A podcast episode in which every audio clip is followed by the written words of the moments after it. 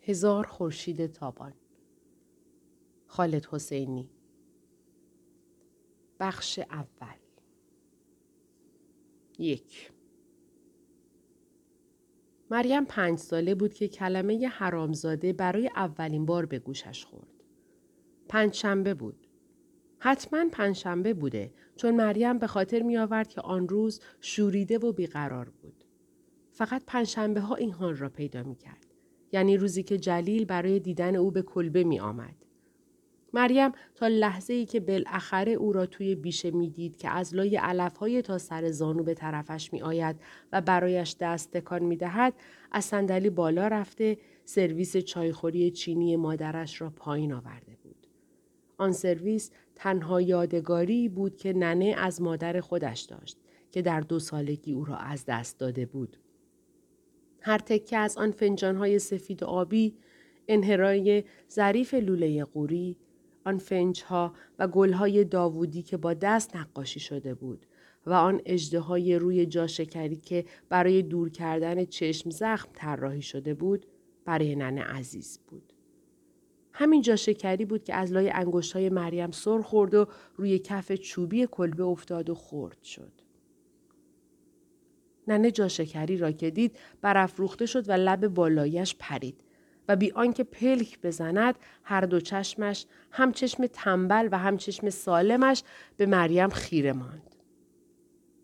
ننه به قدری خشمگین به نظر می آمد که مریم ترسید نکند دوباره جن توی جلدش رفته باشد. ولی از جن خبری نشد. لااقل این دفعه نشد. در عوض ننه مچ دستهای مریم را محکم گرفت. او را به طرف خودش کشید و با دندانهای به هم فشرده گفت ای حرامزاده نیم وجبی دست و پاچالفتی این بود مزد آن همه مصیبت که تحمل کردم یک حرامزاده نیم وجبی دست و پاچلفتی ارسی برباده آن موقع مریم درک نمی کرد. نمی‌دانست حرامزاده یعنی چه. سنش هم قد نمی‌داد که بفهمد آنهایی که او را به دنیا آوردهاند مقصرند نه خود حرامزاده که تنها گناهش آمدنش به این دنیاست. البته مریم از لحن ننه حد زد که حرامزاده بودن زشت و نفرت انگیز است. مثل حشره بودن. مثل سوسکای تیزپایی که داد ننه را در می آوردند و او با جارو از کلبه بیرونشان می کرد. مریم بعدها که بزرگتر شد معنی آن را فهمید. او از طرز گفتن ننه بیشتر عذاب می کشید. نه از تکرار آن. طوری که انگار آن را روی صورت مریم توف می کرد. آن وقت بود که فهمید منظور ننه چیست. اینکه حرامزاده یک موجود ناخواسته است. اینکه او مریم یک بچه نامشروع است که هرگز نمی‌تواند قانونا ادعای چیزهایی را بکند که بقیه دارند. چیزهایی مثل محبت، خانواده، کاشانه حق پذیرفته شدن. جلیل هیچ وقت مریم را با این نام نمی‌خواند. جلیل او را گلکم صدا می کرد. دوست داشت دخترک را روی پاهایش بنشاند و برایش قصه بگوید. مثل آن دفعه که گفت هرات زادگاه مریم در سال 1959 روزگاری مهد فرهنگ پارسی و خواستگاه نویسندگان، نگارگران و عارفان بوده. جلیل با خنده گفت نمی‌شد پایت را دراز کنی و به عقب یک شاعر نخورد. جلیل قصه گوهرشاد خاتون را برایش تعریف کرد. همان کسی که در قرن پانزدهم میلادی مناره های پرآوازه را همچون غزلی عاشقانه در حرات بنا کرد. برایش از گندمزارهای سرسبز حرات گفت. از باغهای میوه. از تاکهای آبستن انگورهای درشت. از بازارهای تاغزربی و شلوغ شهر. روزی جلیل گفت درخت پسته هست که در زیرش مریم جون جامی شاعر بزرگ دفن شده است. خم شد و در گوشش نجوا کرد جامی 500 سال پیش زندگی می کرده. بله. یک بار بردمت آنجا پای همان درخت. تو خیلی کوچولو بودی. یادت نمی آید. راست می گفت. مریم یادش نمی آمد. و با اینکه پانزده سال اول عمرش را در چند قدمی حرات زندگی کرده بود تا آن روز این درخت پرآوازه را ندیده بود. مناره ها را از نزدیک تماشا نکرده و هیچ میوه ای از باغهای حرات نچیده و در گندمزارها قدم نزده بود. اما هر وقت جلیل از این حرفها می‌زد مریم با شیفتگی گوش می‌داد. جلیل را به خاطر معلومات زیادش از همه جای دنیا تحسین می‌کرد و از داشتن چنین پدری با این همه معلومات به خود میبالید. بعد از رفتن جلیل ننه گفت چه دروغهای گنده ای. مردهای گنده دروغهای گنده هم میبافند. او به عمرش تو را پای هیچ درختی نبرده. نگذار گولت بزند. همین بابای عزیزت بود که به ما خیانت کرد. ما را بیرون انداخت. ما را از خانه درندشت رویاییش بیرون انداخت. انگار برایش هیچ ارزشی نداشتیم. ککش هم نگزید. مریم با حق شناسی به همه این حرفها گوش می‌داد. هیچ وقت جرأت نمی‌کرد به ننه بگوید از این جور حرف زدن پشت سر جلیل اصلا خوشش نمی آید. حقیقت این بود که در کنار جلیل مریم اصلا حس نمی کرد حرامزاده است. هر پنجشنبه زمانی که جلیل با لبخند و هدیه و محبت به دیدارش می آمد برای یکی دو ساعت حس می کرد از همه زیبایی ها و نعمت های زندگی سرشار شده است و به همین خاطر مریم عاشق جلیل. حتی اگر مجبور بود او را با دیگران تقسیم کند. جلیل سه زن و نه بچه داشت. نه تا بچه مشروع که همهشان با مریم غریبه بودند. صاحب یک سینما بود که مریم اصلا آن را ندیده بود. ولی به اصرار او جلیل برایش توضیح داده بود که آنجا چه جور جایی است و حالا مریم می‌دانست که سردر آنجا از کاشی های آبی و خرمایی درست شده که بالکن آن لوژ خانوادگی است و سقفش داربستی است. درهای دولنگه چرخان به یک ورودی کاشیکاری باز می شوند که پوستر فیلم های هندی را توی ویترین های شیشه زده اند. یک بار جلیل گفت سه شنبه ها بوفه به بچه ها بستنی مجانی می دهد. جلیل که این را گفت ننه با وقار لبخند زد. تا رفتن او از کلبه صبر کرد. بعد نیشخندی زد و گفت بچه های مردم بستنی گیرشان می آید. چی گیر تو می آید؟ مریم قصه بستنی؟ علاوه بر سینما جلیل در کروخ زمین داشت. در فرح زمین داشت. صاحب سه تا مغازه فرش فروشی، یک فروشگاه پوشاک و یک ماشین بویوک رودمستر مشکی مدل 1956 هم بود. او یکی از سرشناسترین مردان حرات بود. با شهردار و استاندار دوست بود. آشپز، راننده و سه تا پیشخدمت داشت. ننه زمانی یکی از پیشخدمتهایش بود تا اینکه شکمش بالا آمد.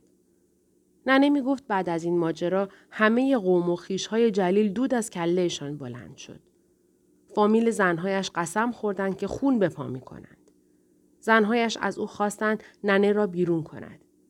پدر ننه که سنگ تراش تنگ دستی بود و در دهکده گلدامن در نزدیکی حرات زندگی می کرد، او را از خود راند.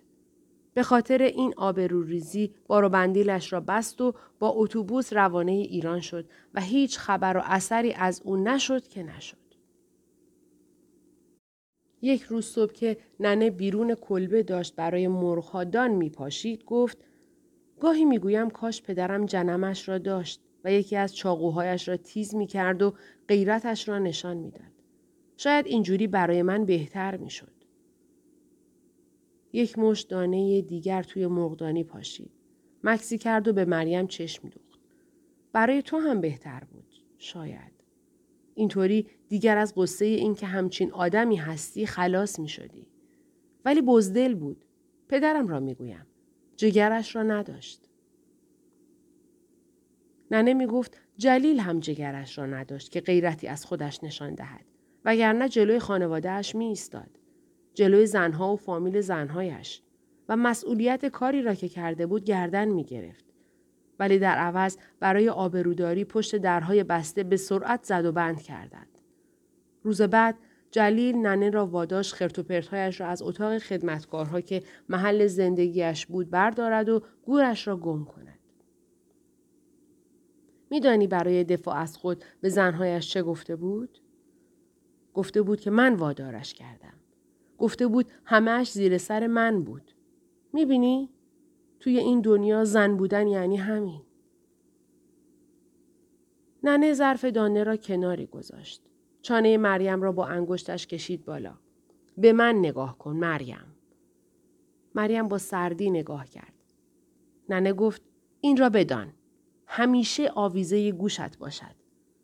دخترم. انگشت اتهام مردها درست مثل اقربه قطب نما که در همه حال رو به شمال می ایستد همیشه رو به زنها نشانه می رود.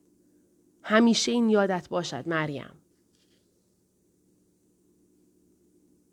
دو از دید جلیل و زنهایش من یک آفت بودم.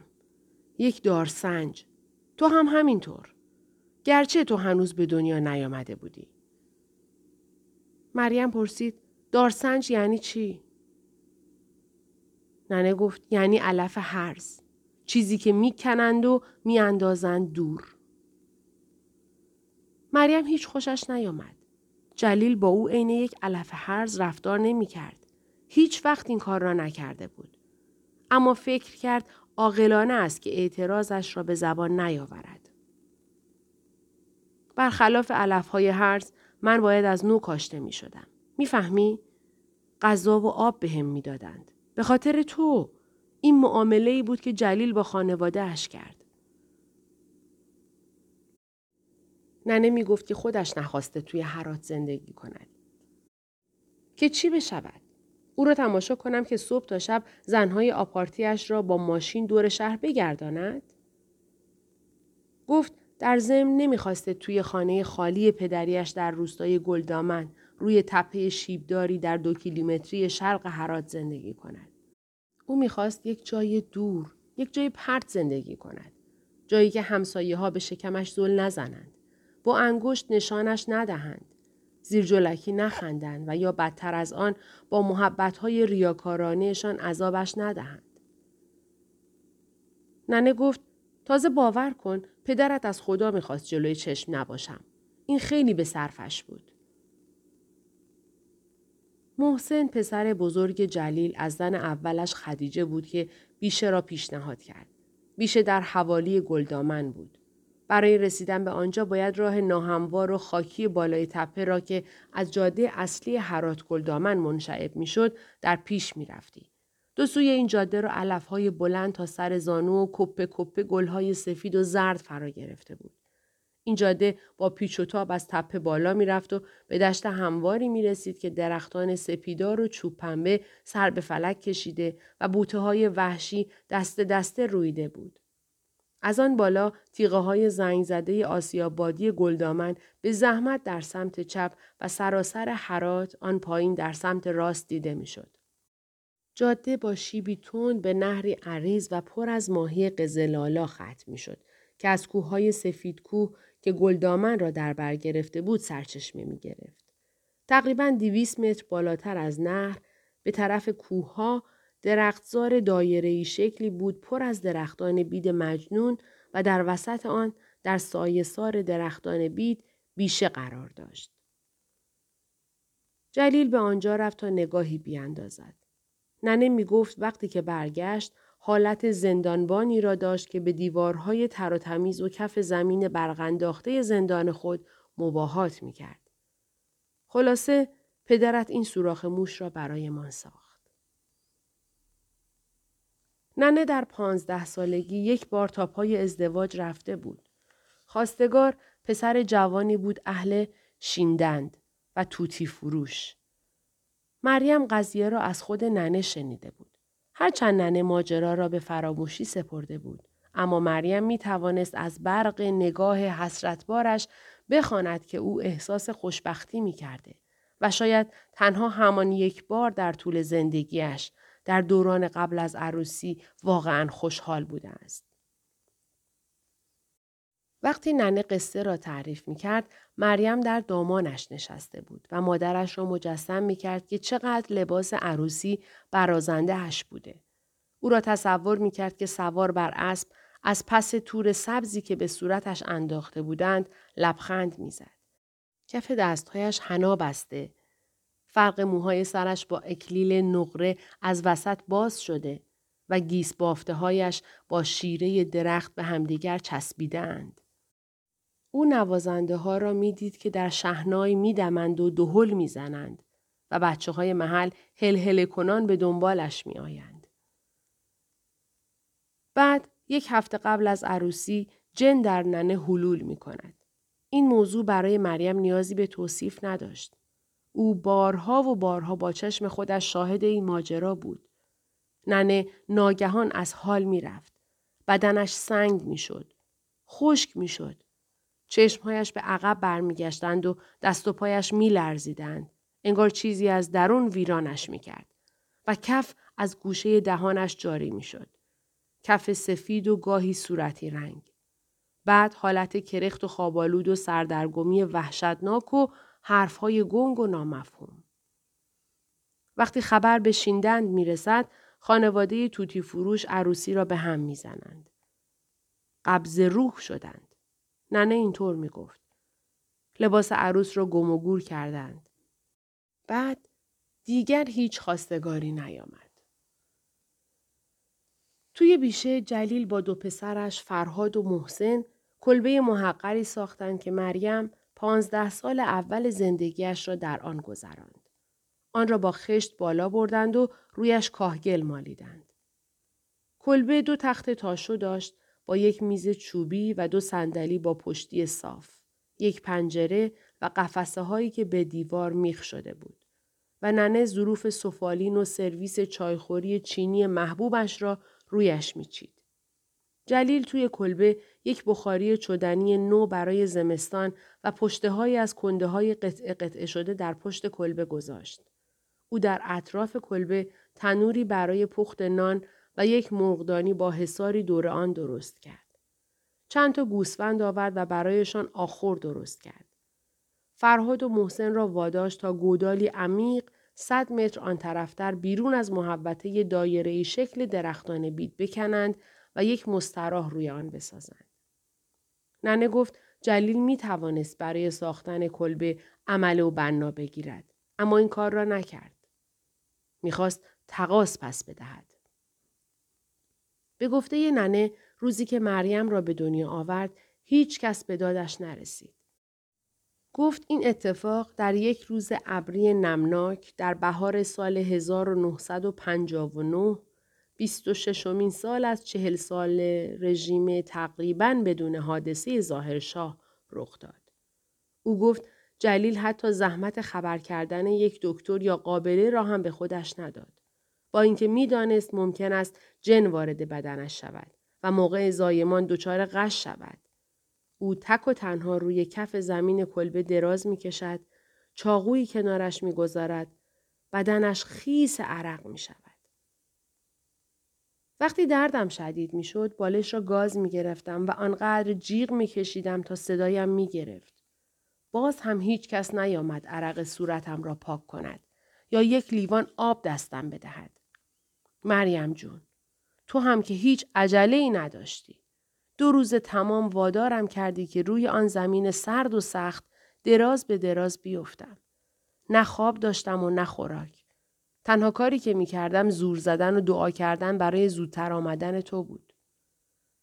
شرمنده هم ننه. بند ناف را خودم بریدم. چاقو را برای همین کنارم گذاشته بودم. ببخشید. ننه همیشه به اینجا که می رسید لبخند کمرنگ و سنگینی تحویل می‌داد. مریم هرگز نتوانست بفهمد که این یک انتقامجویی دیرینه است یا بخششی است از روی بیمیلی. مریم هیچ وقت نفهمید که عذرخواهی برای نحوی تولدش چقدر غیر منصفانه است. زمانی هم که در ده سالگی این فرصت پیش آمد دیگر داستان تولدش را باور نمی کرد. حرف جلیل را باور می کرد اینکه جلیل دور بوده ولی ترتیبی می دهد تا او را به بیمارستانی در حرات منتقل کنند تا زیر نظر دکتر باشد. او روی تخت خوابی تمیز و مناسب توی اتاقی دلباز می خوابد. وقتی مریم قضیه چاقو را تعریف می کرد، جلیل با ناراحتی سر تکان داد.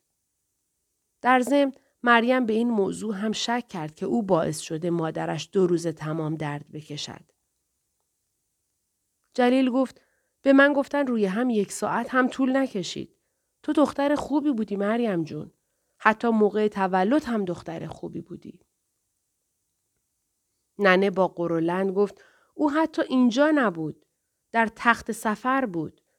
تا با رفقای عزیزش اسب سواری کند. ننه می گفت وقتی به جلیل خبر می دهند که خدا باز هم بهش دختر داده شانه بالا می اندازد و همچنان به قشو کردن یال اسبش ادامه می دهد و دو هفته دیگر در تخت سفر می ماند. حقیقت این است که تا وقتی یک ماه شدی حتی بغلت هم نکرد. تازه بعد از آن یک ماه هم فقط یک بار بهت نگاه کرد و گفت چه صورت درازی دارد و برت گردان به خودم. مریم این قسمت داستان را هم باور نکرد. درست است که وقتی به جلیل خبر می دهند او برای اسب سواری در تخت سفر بوده. اما وقتی این خبر را می شنود شانه بالا نمی اندازد. می پرد روی زین و به طرف حرات می تازد. او دخترش را توی بغل تکان تکان می دهد. شست خود را روی ابروهای پوست پوستش می کشد و برایش لالایی می خاند. مریم باور نمی کرد که جلیل گفته باشد صورتش دراز است. هرچند حقیقت داشت که صورتش دراز است. ننه می گفت خودش اسم مریم را گذاشته چون مریم اسم مادرش بوده. جلیل هم می گفت که خودش اسم را انتخاب کرده چون مریم اسم یک گل خوشهی بسیار زیباست. مریم پرسید گل مورد علاقه توست؟ لبخند زد و گفت خب یکیش. سه یکی از اولین خاطرات مریم صدای جیرجیر چرخهای آهنی گاری روی سنگ ها بود. گاری ماهی یک بار می آمد. پر از برنج، آرد، چای، شکر، روغن، صابون، خمیر دندان. دو تا از برادرهای ناتنی مریم آن را می کشیدند. معمولا محسن و رامین. گاهی هم رامین و فرهاد. توی کوره راه خاکی از روی سنگ ها و سنگ ریزه ها و لابلای چاله ها و بوته ها پسرها به نوبت گاری را می تا به نهر می رسیدند. همانجا گاری باید خالی می شد و بارش را با دست به این طرف آب می آوردند. بعد پسرها گاری را از توی نهر به این طرف می کشیدند و دوباره پرش می کردند. دیویست متر دیگر راه باقی بود و این دفعه باید از توی علفهای بلند و انبوه و از میان درختچه ها می گذشتند. قورباغه ها از جلوی پایشان جست می زدند. دو برادر پشه ها را از صورت عرق کردهشان می راندند. مریم می گفت او که نوکر دارد می توانست آنها را بفرستد. ننه می گفت می خواهد تقاس پس بدهد. با صدای گاری ننه و مریم از کلبه بیرون می آمدند. مریم همیشه به خاطر می آورد که ننه روز دریافت جیره چریختی بود. زنی بلند بالا و استخوانی و پابرهنه که به آستانه در تکیه می‌زد. چشم تنبلش به صورت شکافی باریک در می آمد و دستهایش با حالتی جسورانه و تمسخرآمیز روی سینه چلیپا می شد. موهای کوتاهش زیر آفتاب بدون روسری و ژولیده بود. یک پیراهن خاکستری که به تنش زار می‌زد می پوشید. دکمه ها را تا بیخ گلو می بست. جیبهایش پر از قلب سنگ بود قد گردو. پسرها لب نهر نشسته منتظر می شدند تا مریم و ننه جیرهشان را توی کلبه ببرند. خوب می دانستند که نباید فاصلهشان با کلبه کمتر از سی متر شود. گرچه نشانگیری ننه تعریفی نداشت و سنگها به هدف نمیخوردند. ننه همانطور که کیسه های برنج را داخل کلبه می برد، سر پسرها داد می‌کشید و فوشهایی نثارشان می‌کرد که مریم معنیشان را نمی‌دانست. مادرهایشان را نفرین می‌کرد و از ریخت و قیافهشان بد می‌گفت. پسرها هیچ وقت جواب این توهینها را نمی‌دادند. دل مریم به حال پسرها میسوخت. با ترحم فکر می‌کرد که لابد دست و پایشان از کشیدن آن بار سنگین خسته شده. کاش اجازه داشت آب تعارفشان کند. ولی دم نمی‌زد و اگر آنها برایش دست تکان می‌دادند جواب نمی‌داد. حتی یک بار برای دلخوشی ننه به محسن فوش داد. گفت که دهانش عین بزمجه است و بعد احساس گناه و شرم کرد و ترسید که آنها به جلیل خبر بدهند. ننه چنان از ته دل خندید که دندان پوسیده جلویش کاملا نمایان شد و مریم ترسید نکند یکی از آن حمله ها بهش دست بدهد. وقتی خنده اش تمام شد به مریم نگاهی کرد و گفت باری کلا دختر خوب. گاری که خالی می‌شد پسرها آن را میکشیدند و میبردند. مریم منتظر میماند و تماشایشان می‌کرد تا توی چمنهای بلند و علفهای پرگل ناپدید می‌شدند. اومدی؟ آره ننه. آنها بهت میخندند. آره. من صدایشان را میشنوم. دارم میام. باور نمی کنی؟ آمدم. میدانی که چقدر دوستت دارم مریم جون.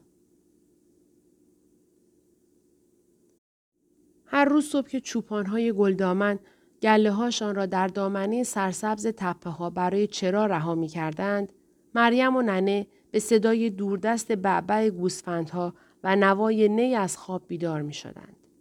بزها را می دوشیدند. برای مرغها دانه می پاشیدند و تخم مرغها را جمع می کردند. با هم نان می پختند. ننه یادش می‌داد که چطور خمیر را ورز بدهد. چطور تنور را آتش کند و چطور چونه های پهن شده را به دیواره داخلی آن بچسباند. ننه دوخت و دوست هم یادش می‌داد و پختن برنج و خورش های مختلف، خورش شلغم، سبزی اسفناج، گل کلم با زنجبیل. ننه پنهان نمی کرد که از آمدن مهمان و در واقع از هیچ کس خوشش نمی آید. ولی چند نفر استثنا بودند. از جمله حبیب خان، بزرگ گلدامن و ارباب ده. مردی ریشو با کله کوچک و شکمی برآمده که تقریبا هر ماه می آمد و پشت سرش نوکری بود که یک مرغ و گاهی یک ظرف برنج یا یک سبد تخم مرغ رنگی برای مریم می آورد. پیرزن توپل و هم بود که ننه بیبی بی جون صدایش می‌زد شوهر مرحومش سنگ تراش و رفیق پدر ننه بود. بیبی بی جون همیشه خدا با یکی از شش عروسش و یکی دو تا از نوه هایش می آمد. در طول مسیرش توی بیشه می لنگید و نفس نفس می زد. هی پشتش را مالش می‌داد و از درد آه می کشید و خم می شد و روی صندلی که ننه برایش آورده بود ولو می شد. بیبی بی جون هم همیشه برای مریم تحفه ای داشت. یک قوطی آب نبات دیشلمه یا یک سبد به. برای ننه هم اول کمی از ضعف و بیماری مینالید و بعد شایعاتی پر آب و تاب از حرات و گلدامن تعریف می‌کرد. عروسش هم ساکت و سر به راه پشت سرش می نشست و گوش می‌داد. اما برای مریم محبوبتر از همه البته به جز جلیل ملا فیض الله بود معلم قرآن آخوند دهکده او هفته یکی دو بار از گلدامن می آمد و نمازهای یومیه و خواندن قرآن یاد مریم می‌داد. درست همانطور که وقتی ننه دختر بچه بود یادش می‌داد. ملا فیض الله بود که خواندن را به مریم آموخت. او بود که صبورانه از روی شانه دختر او را می پایید که چطور لبهایش بی صدا کلمات را ادا می کنند و انگشت اشارهش روی کلمات می لغزند و ناخونش را آنقدر می فشرد که سفید می شد. انگار با این کار می توانست معنی آن نشانه ها را از تویشان بچلاند و در بیاورد. ملا فیضالله بود که دستش را گرفت. مداد را در بلندای هر الف، انحنای هر ب و سه نقطه هر سه هدایت کرد. او پیرمردی بود نحیف و خمیده با لبخندی بیدندان و ریشی سپید و بلند تا ناف. بیشتر اوقات تنها به کلبه می آمد و گاهی با پسر موخورمایش حمزه که چند سالی از مریم بزرگتر بود. وقتی ملا فیضالله نزدیک کلبه می رسید، مریم دستش را می بوسید. دستی که مثل یک دست ترکیه درخت بود که رویشان پوستی نازک کشیده باشند. او هم بوسه بر پیشانی مریم می‌زد و بعد توی کلبه می نشستند سر درس آن روز. کمی بعد دوتایی بیرون کلبه می نشستند. هسته کاج و چای سبز می خوردند و بلبلها را که از درختی به درخت دیگر می پریدند تماشا می کردند. گاهی در میان برگ های برونزه پاییز و بوته های توسکا لب نهر رو به کوه ها قدم می زدند.